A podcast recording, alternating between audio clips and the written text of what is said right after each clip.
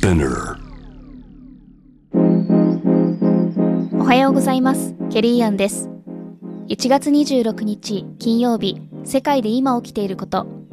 EU で今年3月から施行される DMA デジタル市場法。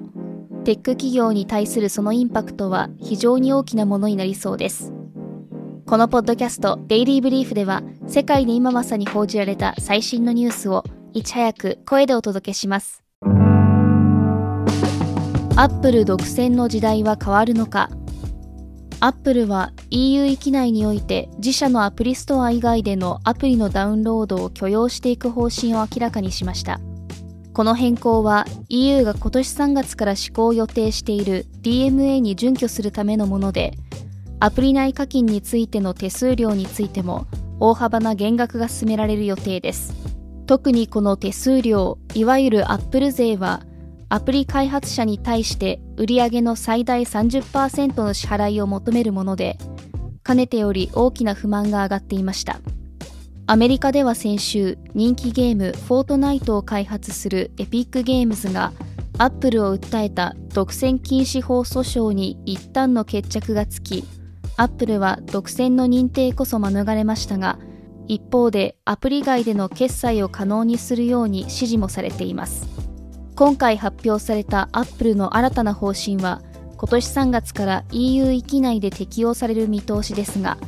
アップルの発表によると全世界での適用も視野に入っているようです。ビッグテックの AI 独占に調査のメスアメリカの規制当局 FTC 連邦取引委員会は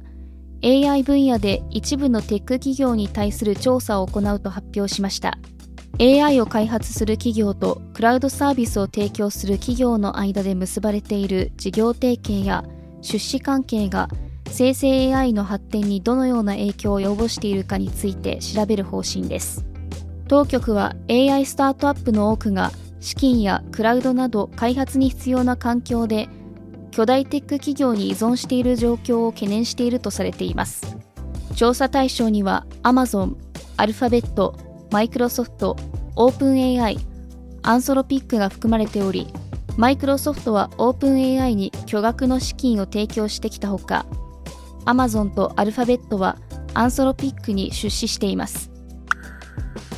テック企業の人員削減が止まらない。マイクロソフトはビデオゲーム部門全体で1900人規模のレイオフに踏み切る見通しです。この人員削減には、昨年同社がおよそ10兆円で買収したアクティビジョン・ブリザードの社員も含まれています。また、アクティビジョンでマイクロソフトによる買収前の6年前から進められてきた大型ゲームの開発がお蔵入りになったことも報じられています。今年に入り、テック大手を中心に人員削減のニュースが相次いで報じられていますが、同じゲーム業界では今週23日、中国のテンセント傘下にあるアメリカのゲームデベロッパーのライアットゲームズで進められている530人のレイオフが明らかになっています。ビジネスインサイダーによると、テック業界における人員削減は1月だけですでに1万3000人を超えているとされています。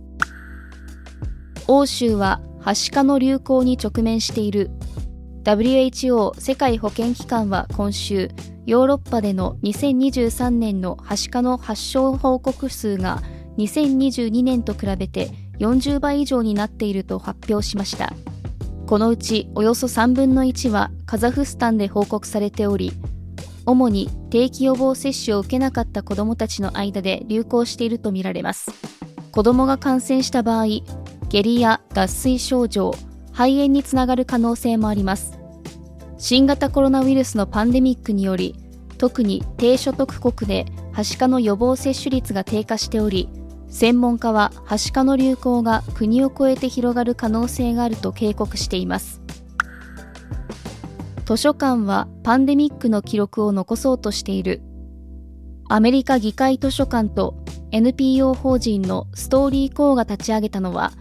新型コロナウイルスのパンデミックに関する人々の体験をまとめた音声アーカイブを残すためのプロジェクトです。